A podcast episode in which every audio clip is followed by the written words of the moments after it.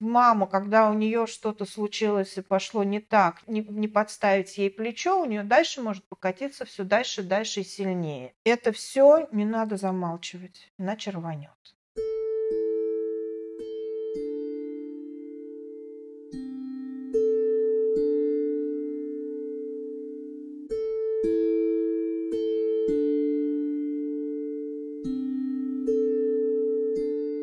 Всем привет!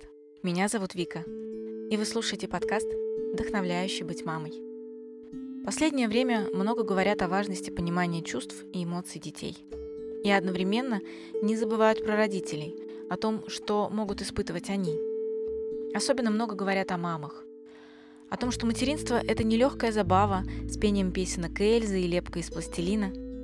Быть мамой – эмоционально сложная история. Потому что с появлением детей – родитель начинает проживать не только свои эмоции, но и помогает с этим ребенку. И порой от этого можно уставать. Очень уставать. Я рада, что об этом говорят и пишут. Появляется все больше курсов и марафонов про поддержку мамы. Потому что иногда сложность материнства может привести к выбору. Либо найти выход из сложившейся ситуации, либо выйти в окно. К сожалению, я знаю случаи, когда все закончилось по второму сценарию. Сегодня о материнском выгорании мы поговорим с многодетной мамой и руководителем семейного клуба «Искра» Анной Новиковой. Приятного прослушивания.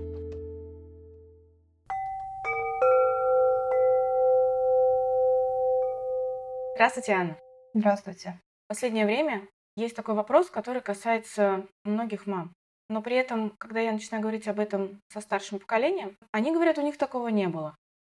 Потому что они говорят, вы какие-то избалованные все у вас так все хорошо, вы руками больше не стираете, и в тазу больше не отбеливаете, да, там в ведрах на плите это все дело не варите. Вы как-то сейчас, я не знаю, сколько раньше были пособия, можете многие себе позволить сидеть дома чуть дольше. Вам не нужно выходить на работу прям буквально, когда малыши совсем еще маленькие. Чего вы жалуетесь? Чего вы вот придумали вот это вот для себя слово материнское выгорание? Мама выгорела, мама устала, мама выдохлась. Ну, в общем, иногда я замечаю от старшего поколения такое скептически настроенное отношение ко всему происходящему. Мне порой становится от этого немного грустно, потому что мне кажется, это все-таки история, это присутствует, она име, имеет место быть.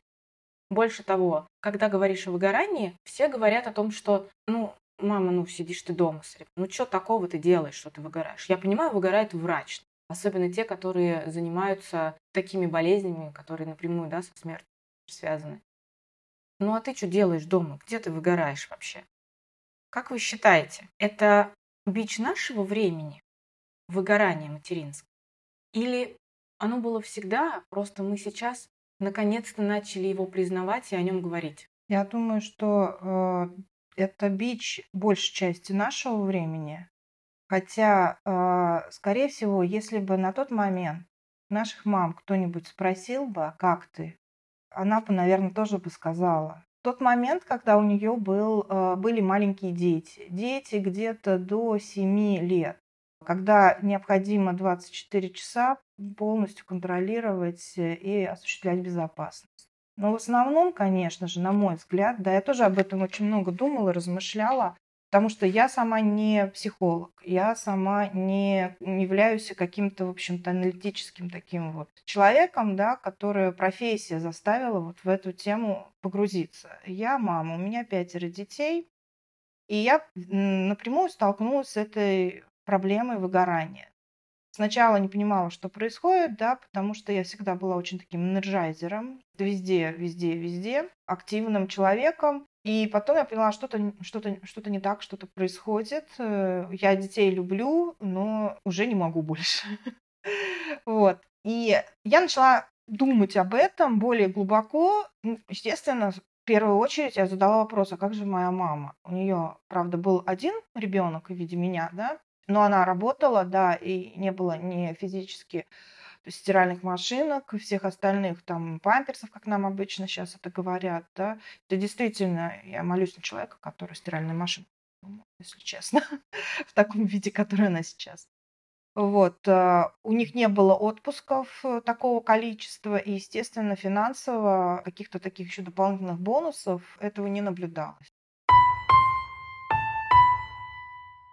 Но не все э, меряется деньгами и материальным. И, как правило, сейчас мы только понимаем, что когда уже материально, в общем-то, перешли ту планку, когда человек э, надо за выживание да, э, бороться, а что не хлебом единым жив человек, именно жив, живет и наслаждается, и полностью жизнью, ну, так сказать, э, радуется жизни, живет полной грудью. Не существует, вот, понимаете, да, то есть человек может физически жить, а а не, не жить.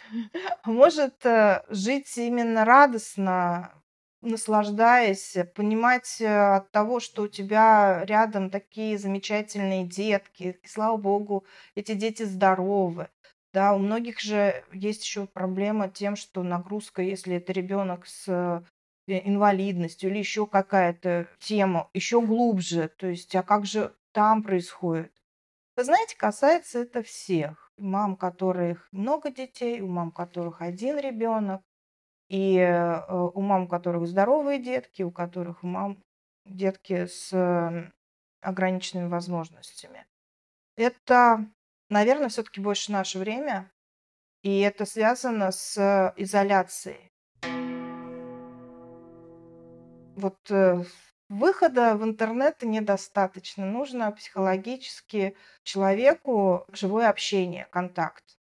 И вот это вот, этого не хватает маме, которая э, находится в, в декрете или по уходу за ребенком. И, и если это многодетная мама, например, у меня стаж 15 лет, то есть общаться с детьми– это замечательно, но плюс у меня два высших образования, и это накладывает свои тоже специфику. Иногда очень хочется поговорить с умным человеком, а приходится несколько раз повторять э, сказку «Колобок». Ну, это вот как вот так.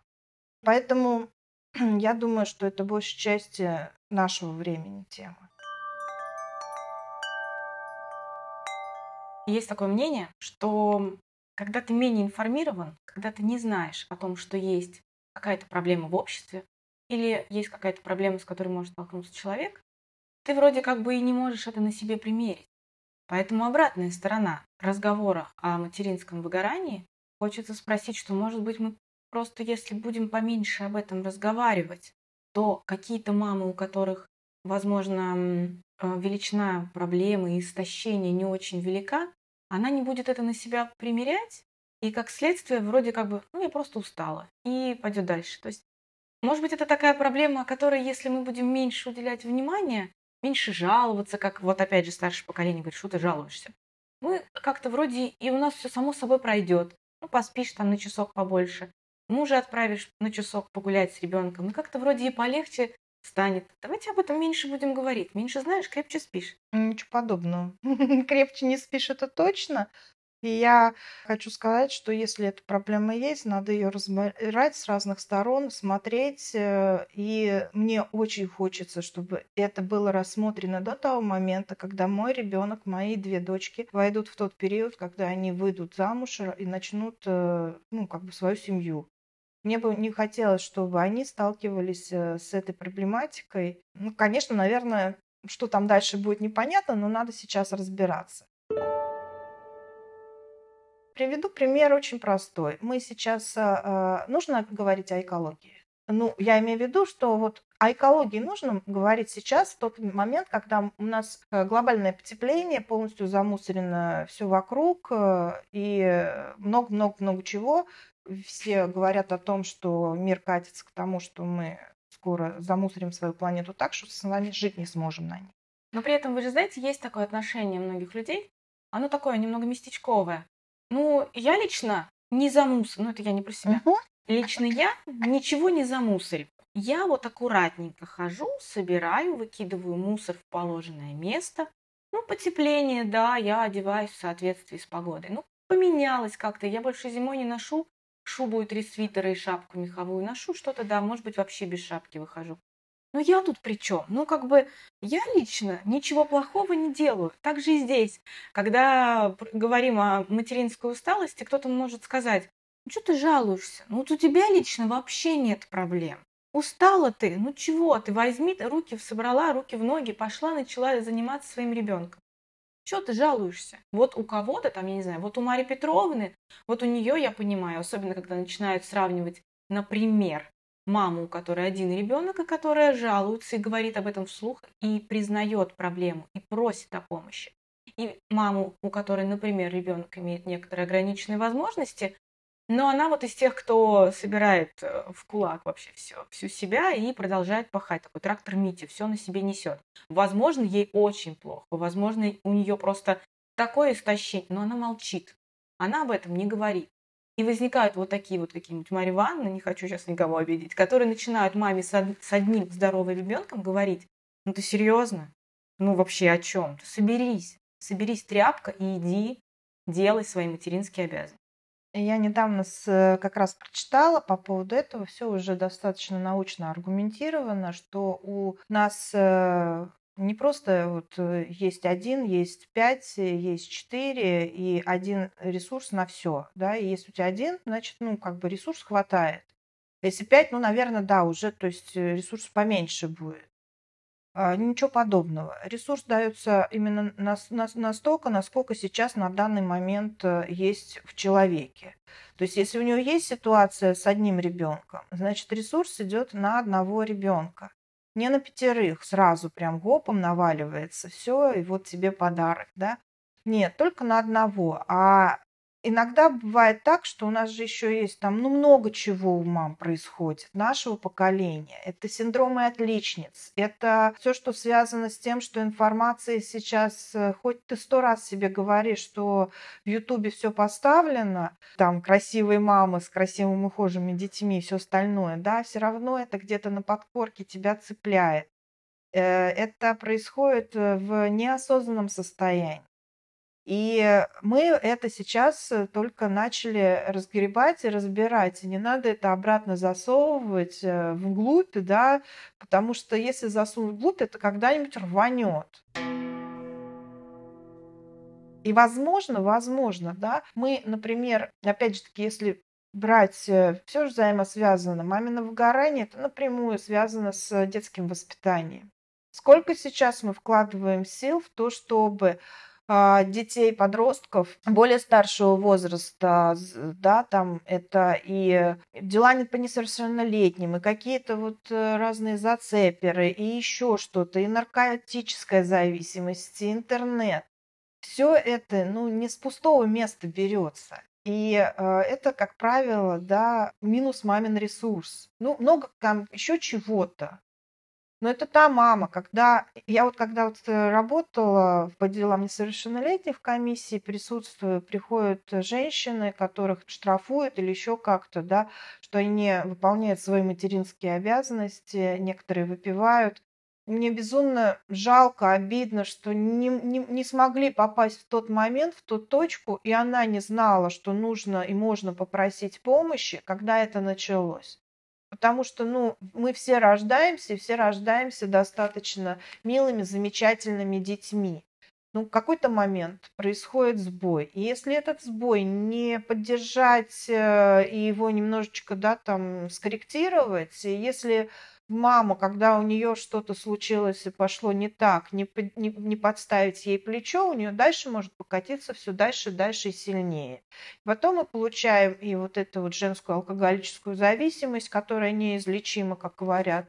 Мы получаем всякие разные психологические стрессы, и мы получаем детей, которые оставлены на улице, не дай бог там, да, это суицид какой-то. Это дети, которые отказываются прям вот родила и отказалась. И поэтому это все не надо замалчивать, иначе рванет.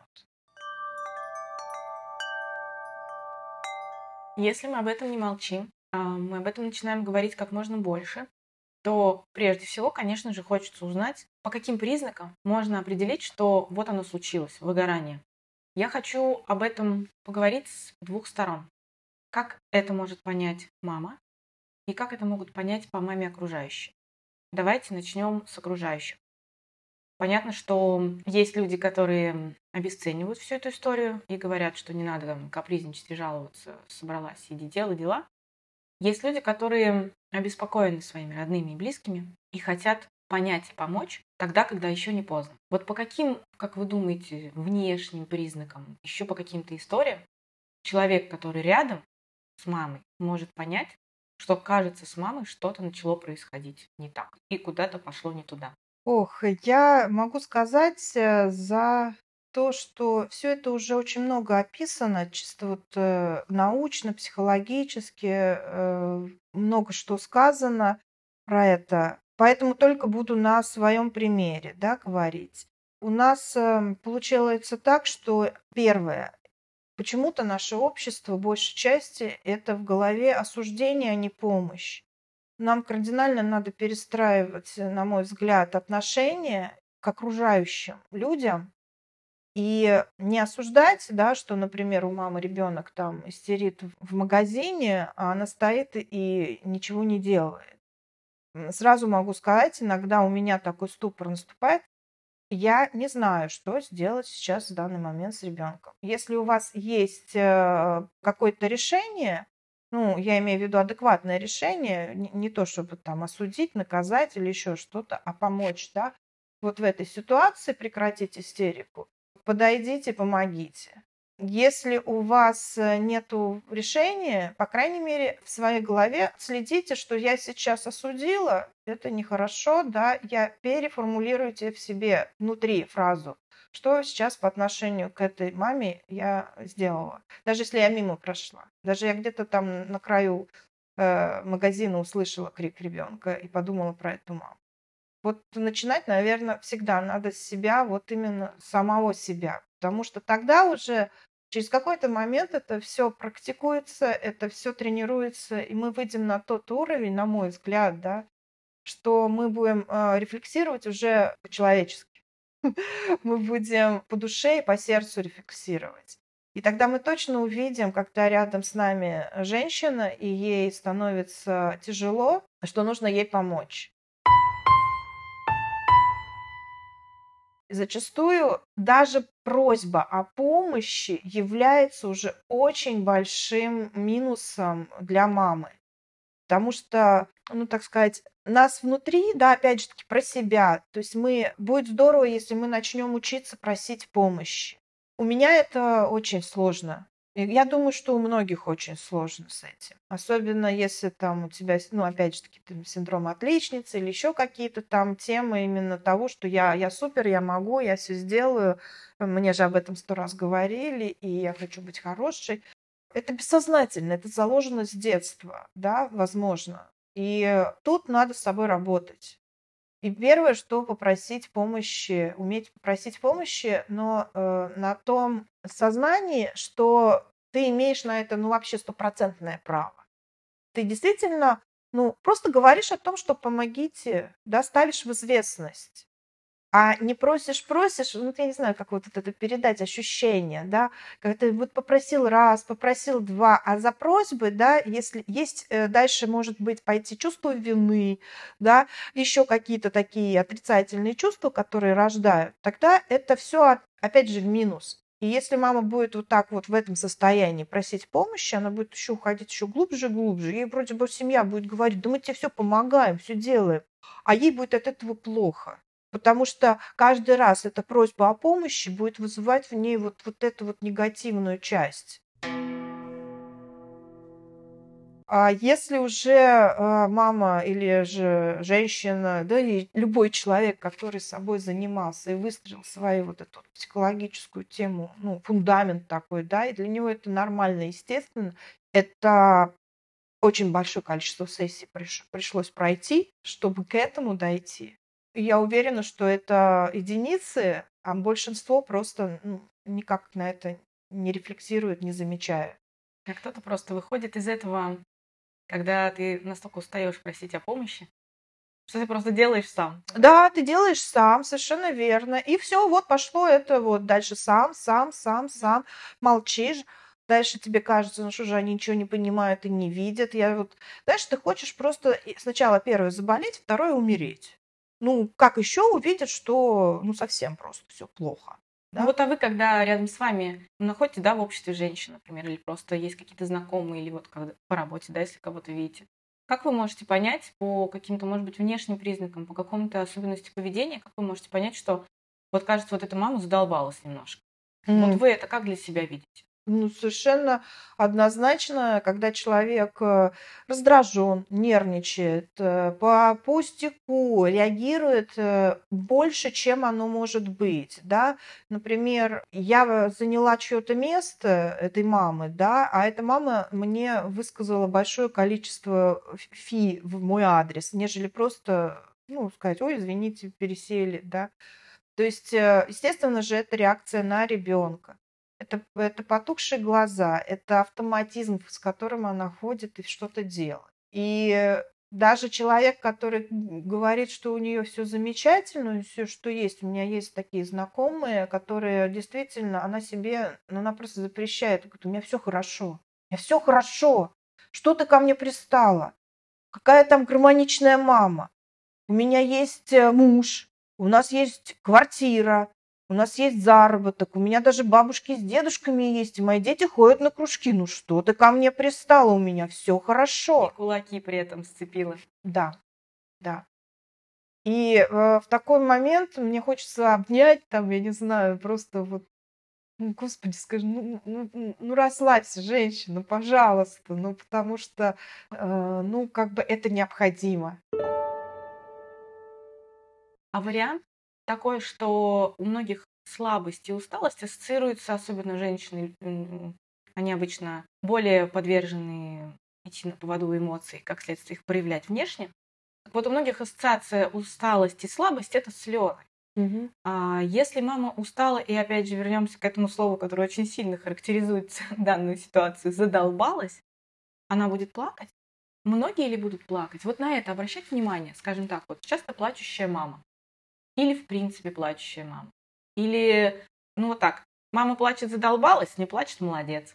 Вот если она улыбается и смеется, но именно э, вот э, не, стероидный смех, вы меня понимаете, да, вот, э, то она счастлива. Если она плачет, значит, что-то ей грустно, ей одиноко, она устала. Это не только мама, это любой человек, который имеет право на слезы. В любом месте, в любом, э, так сказать, формате. Нет, вот некрасиво, я думаю, что, знаете, в плавках э, в библиотеку прийти. А вот все остальное в плане того, что слез, эмоций, да, конечно же, нужно потихонечку создавать да не уж не потихонечку, культуру про себя, культуру собственную, что со мной происходит. Каждый раз все чаще и чаще задавать вопрос, почему у меня такая рефлексия, откуда это идет. И стараться отвечать на, находить ответы на эти вопросы и начинать работать с собой. А если она не плачет, не потому что эмоций нет, а потому что, ну, условно, может быть, в семье это не поощрялось, ну, было как-то выражать свои эмоции, был, ну, что ты опять ревешь? Рева корова, вот это у нас из детства. Ну, тогда плачет. в итоге у нее будет истерика. Ну, а если она не плачет, как говорится, вот она булки сжала, и она поэтому не плачет. Из последних До какого момента она будет э, сжимать свои булки? До, истерики. До истерики. До это, смеха, это, да. это хорошо, что если э, она вырвется в виде истерики. А если она так сожмет, что она может выразиться в виде суицида. Причем никому не сказать, потому что действительно это не разрешалось.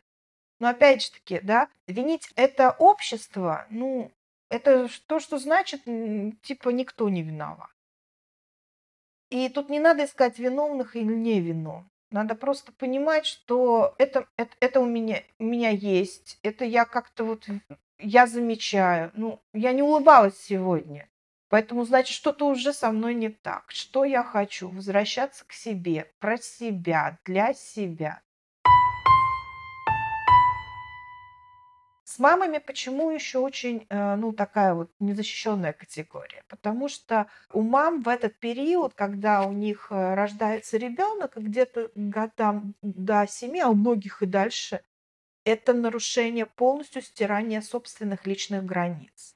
То есть, когда ребенок заходит к тебе в туалет, когда он э, купается с тобой вместе, или же, ну, кушает, залезает к тебе в тарелку, да, э, еще как-то на что-то претендует. То есть полностью стертость границ, как э, и физических, так и эмоциональных ты сейчас хочешь э, фильм смотреть, а он к тебе прибегает э, с другой темой, врывается, грубо говоря, в твой мозг вот в этот момент.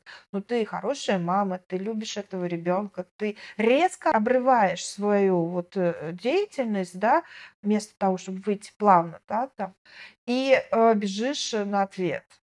То есть стерты границы. И дальше э, на эти стертые границы Э, вешается еще и общество, потому что она с этими стертыми границами выходит э, в магазин, выходит в поликлинику, выходит на площадку, просто куда-то выезжает. И все, дальше э, с вот с этими а, расплывчатыми границами уже удар за ударом. И дальше она или же очень резко отбрасывает человека, да, там, ситуацию, что травматично э, и для нее, и для окружающих. Ну, или же, может быть, вообще просто раздавлено, растоптано. Опять же таки, в связи с этим все, так как у них слиты границы с ребенком, все переходит на ребенка. Зачастую я очень замечала, когда, например, у меня ситуация такая, что я не плачу, плачут мои дети я сжимаю зубы, например, что-то там терплю или что-то еще, там, или мне болеть нельзя. Болеют мои дети, истерят мои дети. Они очень все чувствуют э, и передают, и не только у меня, я так вижу, наблюдаю ситуацию. Когда я вижу маму, которая вот так вот, вот а рядом ребет ребенок. Только расслабься, мама, да как ей расслабиться? Все уже, ушел тот поезд, когда можно было вот так вот сказать, расслабься.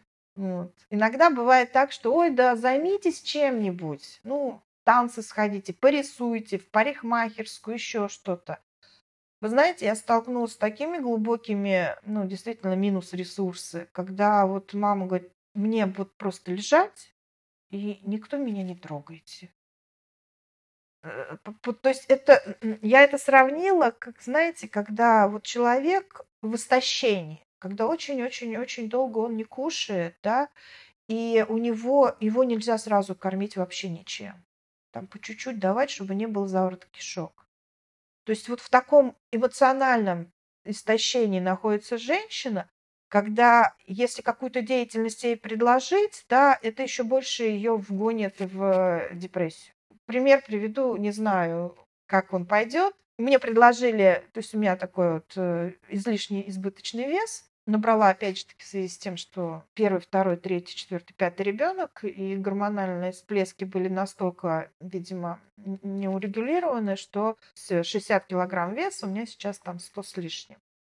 Ситуация очень тяжелая, то есть принять себя, да, ну, надо что-то делать, надо пойти куда-то, надо заняться тем-то. Надо все хорошо. Дальше ты сидишь и, и просто с опущенными руками, а я не могу, у меня нет на это времени. Ну, просто времени. Да, конечно, можно пойти ночью, когда дети спят, в какой-нибудь зал, но на это нету сил, хочется тоже спать. Вот, пришла в медицинский центр, где, да, меня там посчитали, рассчитали, все сказали, ну вот здесь все плохо, здесь все плохо. То есть они, наверное, хотели мне хорошо сделать, но я ушла с такой дикой истерикой оттуда. И еще больше ушла в минус, и еще больше ушла в нересурс, нежели... Хотя вроде бы я пошла за ресурсом. И эта ситуация каждая индивидуальная, рассматривать ее надо индивидуально. И мало того, что говорить, э, надо, чтобы сами мамы и, в общем-то, в общем, все люди, которые чувствуют себя вот в, таких, в таком состоянии, внутри себя разрешали, позволяли обращаться к специалисту за помощью. Потому что это, а, ну, это выправляется только специалистами, индивидуальными консультациями. Вот у нас сейчас вот проект «Гармоничная мама», в котором есть э, три темы, грубо говоря, да, и, и мы сначала составили все как в общем. У нас даже вот в этом, у нас 60 мам, которые разделились на, только ходят на индивидуальные консультации и не приходят на группы. Есть мамы, которые говорят, ну, у нас еще, ну, как бы, ну, все видно по ней, что она такая еще радостная, что эмоции идут и может пойти на общение такое без э, раздражения, да, они идут на группы. Потому что мама, которая приходит э, в полном ноль ресурсе да, на группу, и ей хоть там с бубнами, хоть с радостью, хоть с баранками, хоть с открытым сердцем, солнцем и, яр... и радостью предлагаешь э, станцевать, или же предлагаешь сделать массаж, или там какие-то ну, упражнения друг с другом взаимодействие делать, все сходит на то, что она закрывается, не трогайте меня, и потом она уходит. Потому что у нее уже, видимо, ну, настолько истощение, что уже булка даже с э, черной ее не порадует. И начинать надо вот по чуть-чуть э, вы, вы, выстраивать все-все-все внутри себя.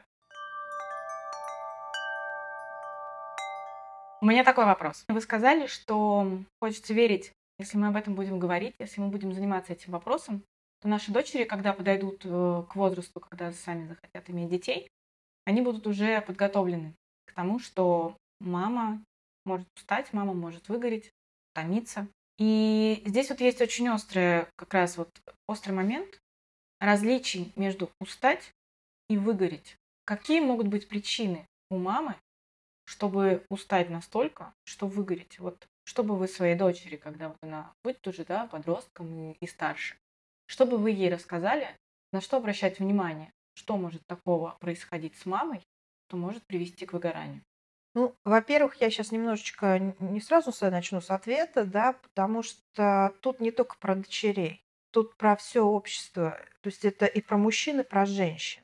Если мужчина будет полагать, что он помогает только, а не совместно воспитывает детей, то будет сложнее. Поэтому я за то, чтобы моя дочь и мой э, сын осознанно понимали, что дети это как бы на двоих. И все, что делается, это не в помощь маме, а в друг другу помощь. Это совместный проект. И нельзя из него выйти или же переложить больше э, работы в этом проекте на другого человека. Вот это, наверное, и тема равноправия.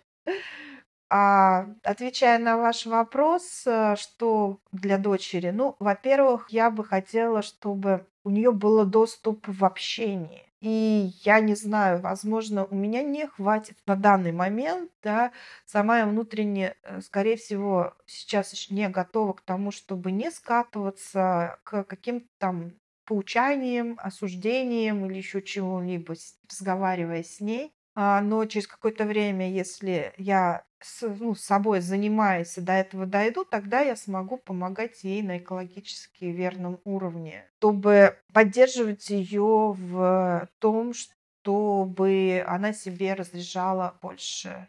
Ну, тогда я смогу помогать своей дочери. И не только ей, но и ее супругу.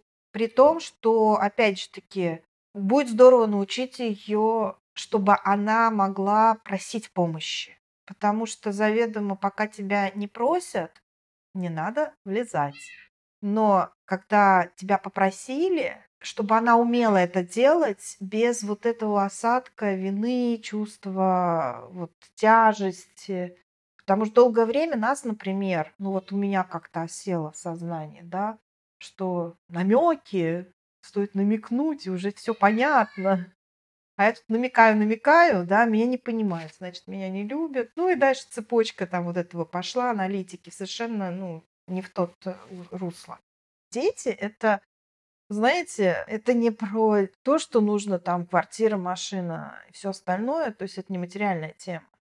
Но для того, чтобы э, э, решиться создавать семью, да, и э, рожать детей, нужна э, психологическая зрелость. Это самое важное.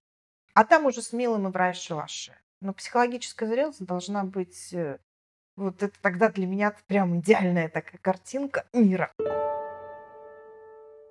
Ну а что может истощать? На что бы вы советовали обратить внимание любой будущей маме или маме, которая, например, только беременна? Потому что когда ребенок рождается, это бывает психологически э, настолько новая для женщины история, что можно потеряться просто в тех ощущениях, которые ты вдруг внезапно начинаешь испытывать. У тебя может что-то там вылезать из твоего детства, какие-то флешбеки, да, когда ты мог об этом вообще не вспомнить, а тут ты вдруг внезапно раз, ты себя как-то так повел, ты такой, ну, думаешь, я так, что, а потом ты понимаешь, ага, кажется, со мной так было, когда я вот маленькая была, кто-то так со мной с родителями был. И об этом же хочется побольше узнать, когда ты только, например, беременна, да, и хочется подушек вообще со всех сторон обложить. Вот что, на что обратить внимание, что может привести маму к выгоранию? Какие моменты? Я, например, как пример, да, я от себя могу сказать, что точно может привести к истощению эмоциональному то, что связано с физическим уровнем, но истощает эмоционально. Я не знаю, это официальный термин или я это так называю. Это называется перетроганность.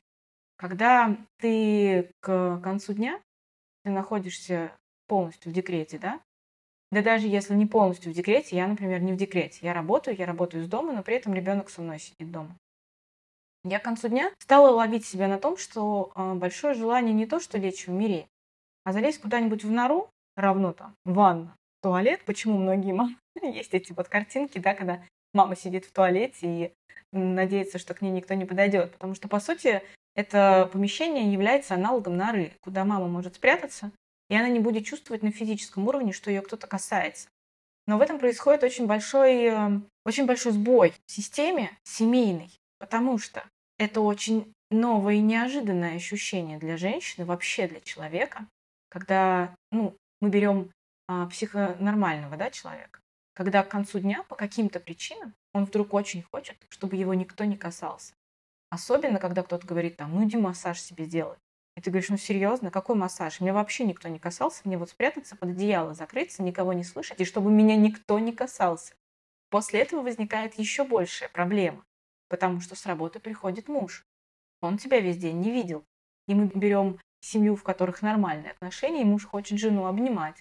Муж хочет от жены получить какую-то там определенную ласку, да, какое-то внимание, в том числе и тактильное.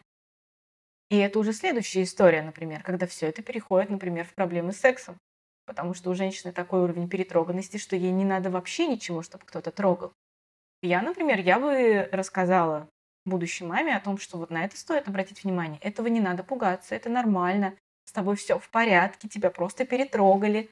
А вы какой пример бы рассказали? Что еще может привести к такому выгоранию, которого ты не ожидаешь, пока ты не стала, не столкнулся?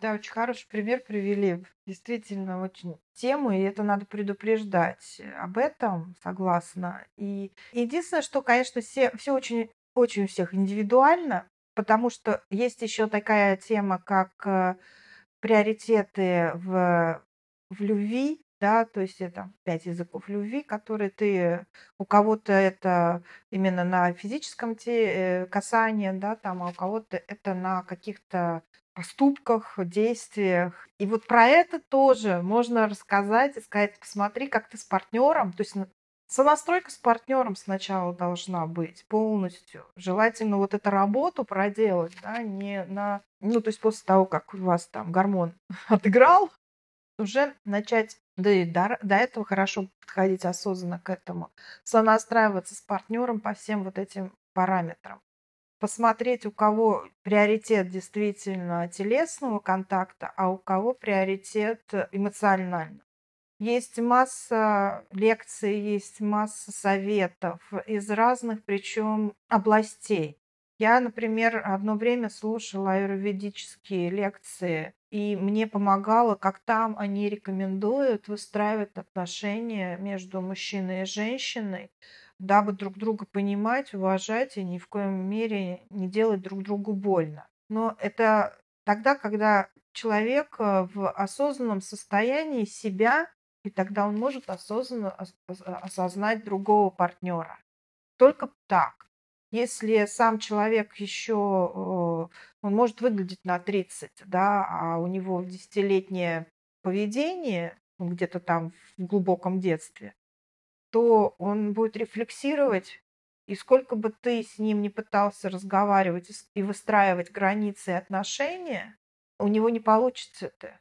Даже если он будет очень хотеть, будет очень говорить, что я очень тебя люблю, чем тебе помочь, ты говоришь ему, что вот сделай вот так вот, а он продолжает делать э, по-другому на разных языках. И про это тоже можно поговорить, да, и рассказывать об этом, и знать это, быть к тому готовым, что если тебе кажется, что перед тобой женщина или мужчина такого возраста, то, возможно, по поведению у них может быть совершенно другой возраст именно, младше, потому что мы же ожидаем, да, если мы встречаем партнера 20 или ему 30 лет, мы же ожидаем от него поступков 20-летнего, э, 30-летнего уровня возраста и начинаем разговор разговаривать с ним именно на эту тему, под этот возраст. А осознанность у где-то на уровне там 12-18 лет. Как это все распознать? Умение разбираться в себе от себя приводит к умению разбираться в другом человеке. Я просто к тому, что давать какие-то советы человеку, у которого, ну, вот это не сбалансировано, да, очень сложно.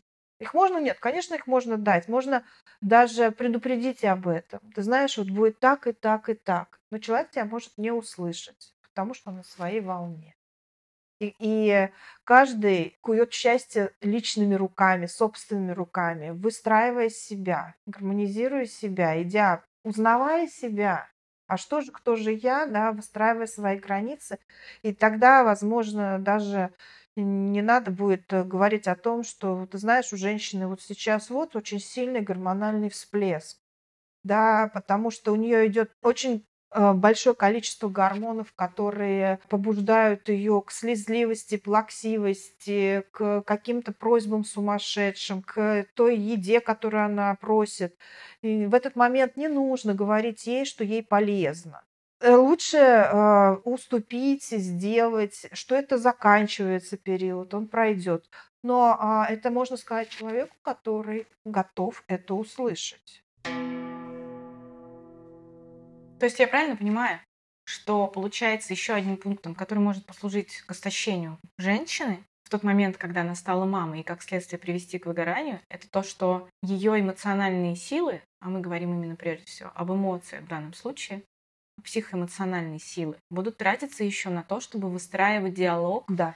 и дальнейшую жизнь с партнером, что это тоже может выматывать. Это очень может выматывать. И если партнер к этому не готов, если он не слышит, то ты можешь сто тысяч раз просить помощи и поддержки. Я уже не говорю о том, что первое – это попросить помощи. Многие, да, до сих пор еще на уровне «да сам догадается».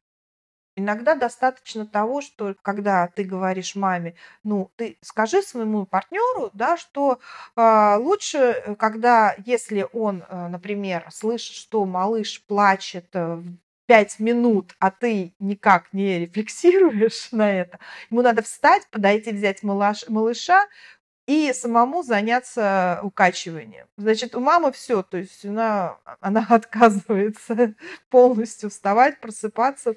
Вот. То есть можно на этом уровне договориться. Но главное, чтобы человек это услышал и эти правила принял и не додумывал что-то свое про другого человека. И очень много действительно идет выгорание к тому, что ты Ладно, хорошо, ты озвучила просьбу, тебя услышали. Окей, это очень здорово, это все уже можно сказать, мы застопорили уставание мамы.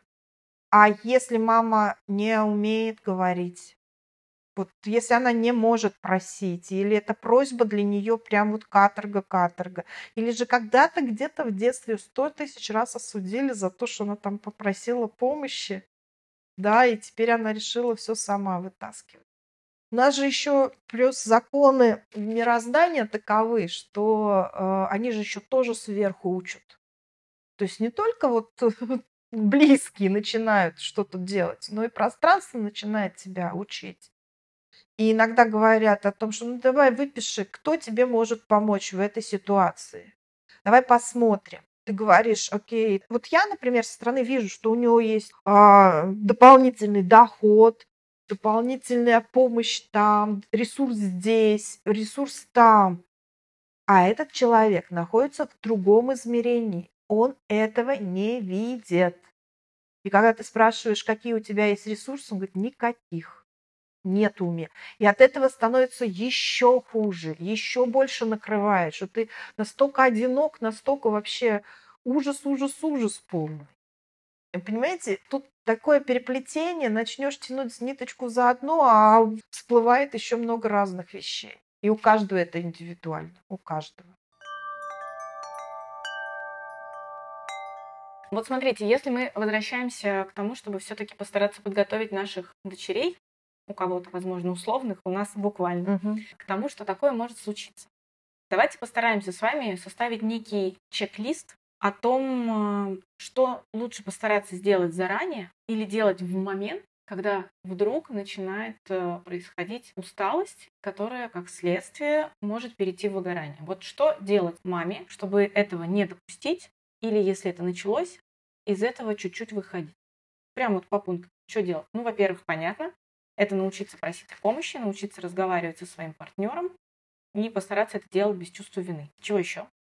Вести дневник. Э, вести дневник, даже если тебе это очень-очень сложно по времени или усталости.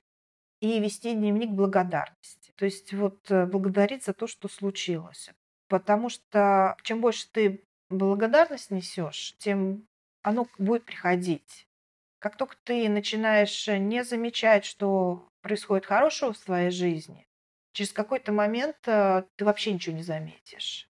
И тебе, ты вот как раз в этот момент ты переходишь вот в это другое измерение.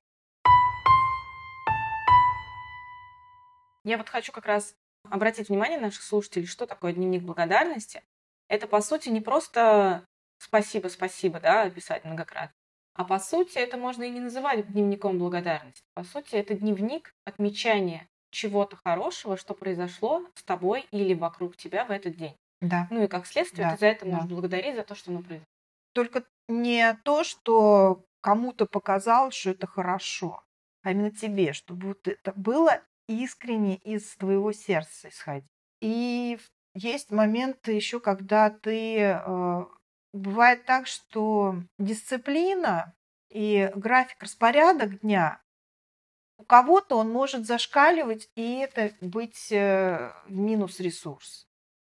А иногда он может, наоборот, у кого этого нету, помогать э, в том, чтобы найти время для себя. И поэтому тут надо смотреть, да, если у мамы гипер э, все по графику, тут график спускать и смотреть э, время для себя у кого жизнь э, очень такая, ну, как вольное кормление, когда там а, от, отвести ребенка, привести ребенка, это да, это какой-то график, который общество навязывает, там по саду, по школе расписание. Но есть еще внутренний свой график, как бы так сказать-то, со своими традициями. С традициями, которые что-то объединяющие внутри семьи что-то теплое, да, и вот это теплое вводить э, в регулярность и постоянство. Я, кстати, к этому хочу сказать, что а, мне кажется, очень здорово может помогать а, вытягивать тебя из состояния такого момента, что ты, например, вдруг проанализировав себя, свои ощущения, свои моменты, от чего ты можешь кайфовать и ловить удовольствие, что тебя вытягивает это ну, скажем так, ты погружаешься вот в это материнство, в детство, вот эту вот рутину, которая часто сопровождает маму, когда она дома сидит в декрете. Но при этом стоит э, как-то проанализировать, если что-то, что тебя может раз и выцепить наружу вот из этого вот пузыря материнства, выцепить, пусть ненадолго, но ты точно знаешь, что, скорее всего, тебя это как-то восстановит, даже чуточку. Но, тем не менее, если ты, например, находишься в шкале благополучия, которых, например, 10, ты с материнством постепенно к вечеру приходишь там к двоечке, и ты понимаешь, какой-то момент ты, например, можешь сделать, и это тебя выцепит на шестерочку ненадолго. Но опять же ты куда-то в плюс уходишь. Здорово как-то проанализировать, что от чего ты можешь получать удовольствие. Особенно здорово, если это что-то такое простое, и как следствие это может повторяться ежедневно. Как у меня, например, я могу сказать, что а, я у себя в семье ввела такое понятие мамское время, мамино время. Угу. В чем оно заключается? А, я пью кофе, я от этого получаю большое удовольствие. Каждый мой ребенок знает, что есть минута, две, пять в день, когда ко мне не надо подходить, когда я сяду куда-то в свой уголок, и у меня мамино время. Это значит, что дети на самозанятости, муж на самозанятости, меня никто не трогает, я могу делать все, что угодно в этот момент. Я могу тупить в телефоне, я могу посидеть за компьютером, я могу попить кофе, но это мамино время, которое неприкосновенно. И вот очень здорово, чтобы каждая мама для себя вот это время придумала, обозначила тем самым, вспоминаем обозначение границ, поставила себе ментальный забор вокруг себя и таким образом, каким-то образом себя восстановила. Это получается так, что если мы возвращаемся к пункту, для тех, у кого все серьезно с графиком, он его послабляет, для тех, у кого не очень хорошо с графиком, он его укрепляет, и как следствие вносит в этот график какую-то ежедневную штучку, которую мама будет выцеплять. Да, но я бы, например, еще бы сказала, что это должно быть э, красиво, если, да, что это не только мамин. Это и папино время, и детское время. Тогда это будет объединенная тема, да, и не то, что типа, ну вот у нас сейчас мама такая, вот, ей прям вот нужно все-все-все внимание. Я просто к тому, что а, если а, есть такое правило, желательно, чтобы приняли а, все в семье.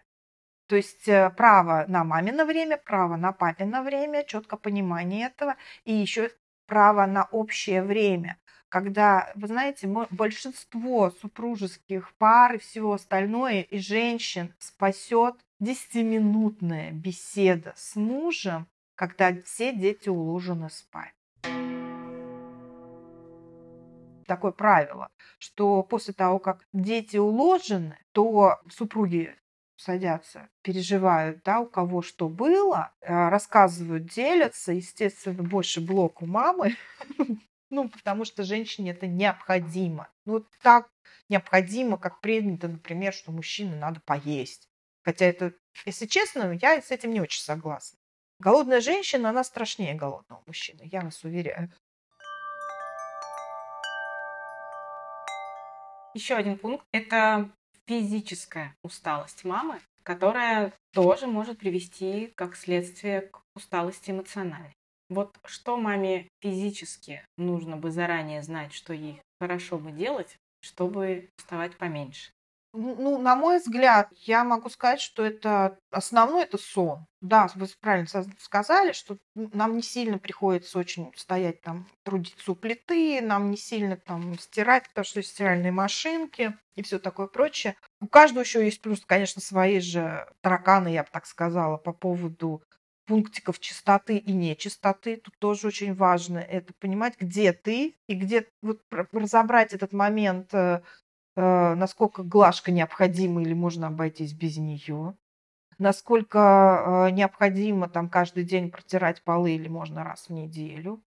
То есть можно проанализировать это, опять же таки, сев вместе с супругом и узнать о том, что супругу, в общем-то, ну, как правило, жена это делает для ну, мы, у нас идет такой позыв, да, мы это делаем для детей, мы это делаем для мужа, а муж скажет, слушай, а давай как бы раз в неделю. И этого хорошо и достаточно. А плюс еще хорошо бы дежурство вести.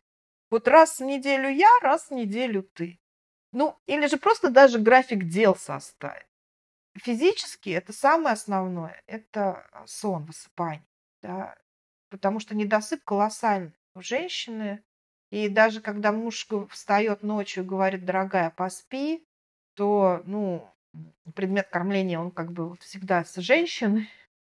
И тут тоже разные есть нюансы. И это уже к э, подготовке к родам и к рождению ребенка есть много всяких советов, как устроить быт таким образом, чтобы как можно больше высыпаться.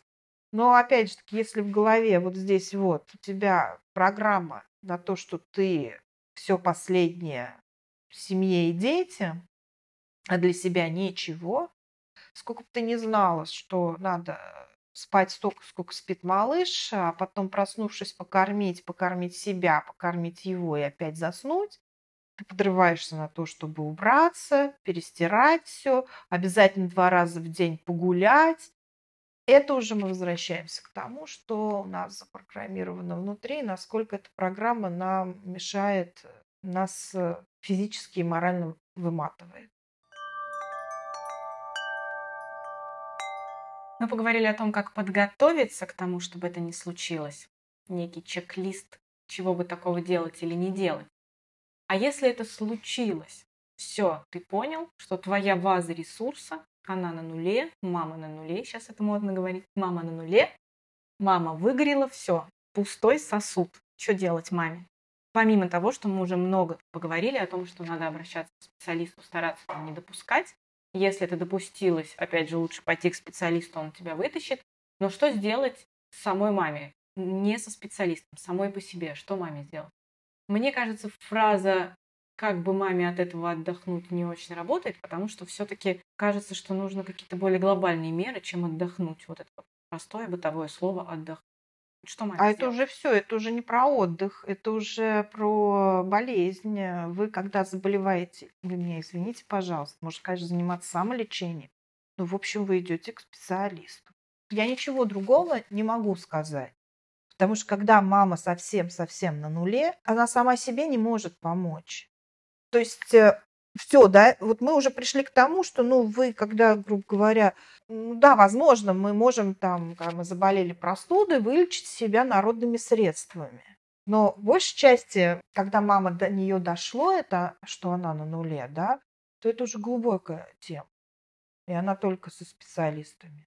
Ну, ну извините, но я больше других методов не могу сказать. Ну, вот эти вот все советы окружающих. Ну, выйди там, поплавай, сходи на массаж, Иди в Нет, это, муж. это, это к тому, что это когда она не- еще не на нуле, это когда она еще э, в процессе, так сказать, у нее еще есть ресурсы, и, и очень хорошо вот этим вот пополнять свои ресурсы, чтобы держать баланс счастья и удовольствия, и силы для того, чтобы жить. А когда у тебя все в минусе, то уже плавание, ты не сможешь выйти в плавание. Про свой опыт могу сказать. У нас есть общество многодетных.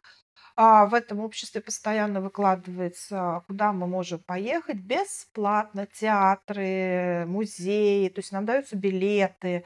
А, Ну, конечно же, это не всегда бывает э, удобно, по времени. Ну, хотя там часто бывает на 7 вечера, и на выходные есть билеты. И я не могу этого себе я долгое время отнекивалась, отнекивалась, кучу причин находилась, пока я не села и не проанализировала, почему я так делала. Потому что мне страшно.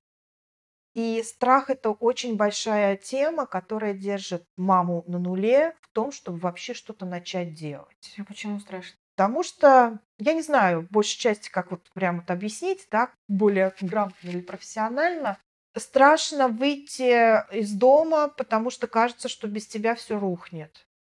И когда ты даже идешь на маникюр, ты не маникюр делаешь, ты не здесь и сейчас, потому что уже нарушено это понимание быть здесь и сейчас, получать удовольствие. Ты все равно мозгами, эмоциями там. Потому что уже перешел тот вот грань, когда ты э, доверяешь мужу, доверяешь пространству. Это ты еще на ресурсе, когда ты вне ресурса. Ты дошла до него, потому что ты не доверяла пространству, и из-за этого ты доверять больше не станешь. И ты не сможешь выйти, даже если тебе вот предложат куда-то, у нас вот у нас выезды по проекту, да, и многие иногда отказываются выехать э, даже бесплатно по проекту, потому что у них нет на этот сил, осознанности. Даже прийти к психотерапевту по, по проекту у нас бесплатно это, да, для мам. Находится 33 причины, почему она этого не может сделать. Все, там уже там нужна очень тонкая работа, нужно очень тонкое сопровождение. И самой не вылезти. Хорошо бы, конечно, чтобы семья, первое, да, не общество начало говорить, слушайте, у вас там в семье мама умирает практически, давайте же ей поможем, да. Чтобы сама семья на это обратила внимание. Но обратить внимание на другого человека мы можем только тогда, когда внутри у нас все достаточно сбалансировано, и мы понимаем этого человека, а не осуждаем. Когда я начинаю говорить о каких-то вещах, с которыми может столкнуться женщина, когда становится мамой, как, например, какие-то сложности, они всякие бывают. Там мы говорили о том, что грудное скармливание это не всегда так просто. А, мы говорили о том, что тревожность за детское здоровье это тоже довольно сложная история. Теперь мы говорим о том, что вообще-то материнство, оно неразрывно идет с понятием психологическое здоровье женщин. и удержаться здоровой в материнстве зачастую бывает для кого-то сложно, для кого-то невозможно. Потому что истощение происходит вообще по всем фронтам. Не все умеют в этом признаваться, как следствие, не все умеют в этом себе помогать. Как следствие, если ты не умеешь в этом признаваться, ты, скорее всего, не, не сможешь попросить о помощи. Вот это вот все самость, я все сама, еще кого-то надо просить, это тоже истощает. Это вот все, о чем мы сегодня разговаривали. У женщины она еще не мама, но представим, что она послушала беседу мамочек о таком, что такое может происходить, возникает очень острое желание не заморачиваться с этим. А возникает по простой причине. Страшно. Когда ты станешь мамой, тебя в это вот все, в это все головой окунут, и не факт, что ты выгремишь. А причин обратиться к психоаналитику оказывается с каждым днем все больше, когда ты становишься мамой. Вот что вы, как мама с опытом, с большим опытом, можете сказать женщине, которая еще даже не беременна? Но когда она понаслушается мамочек, испугается и скажет, да ну нафиг. Вот как бы тогда детей проще вообще не иметь, чем если дети привносят в жизнь столько трэша, страха, опасности и порой разваливают жизнь взрослой женщины просто вот до кирпичиков. Что бы вы ей сказали? Ну, это происходит тогда, когда женщина не изначально не занималась лично собой та, которая собой занимается, не в том смысле, да, то, что она там э, на педикюре, маникюре и целыми днями у визажистов. Это не про это, да, про собственную внутреннюю зрелость то у нее даже не возникнет э, повода посмотреть, как у других. Потому что про нее это будет ее история. И может быть, да, у других там вот так, но у нее это вот так.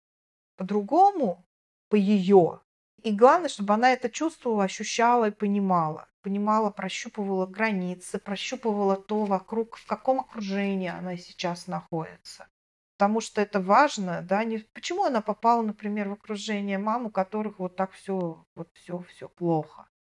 Может быть, какой урок она из этого должна вынести, понять анализ. Э, и тут, э, наверное, хоть у нас и ну, все больше наоборотов набирает то, что думать, думать больше все на уровне уже эмоционального менталитета всего вот как бы осознанности идет вот все на то, чтобы осознать про себя и не сравнивать себя с другими.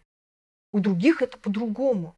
И первым делом вообще, чем, когда мамочки начинают уже с малышами, да, ни в коем случае не надо в песочнице сравнивать э, своего малыша с другим малышом. И себя не, в этот момент не надо сравнивать. Только это про осознанность. Осознай себя, и тогда не будет от этого угрозы того, что эта мамочка наслушается других и откажется от всего. Но это другая история. Поэтому смотреть, все разбирать э, и э, изучать, пока мы не выстроим вот эти вот достаточно осознанные, грамотные отношения с самим собой.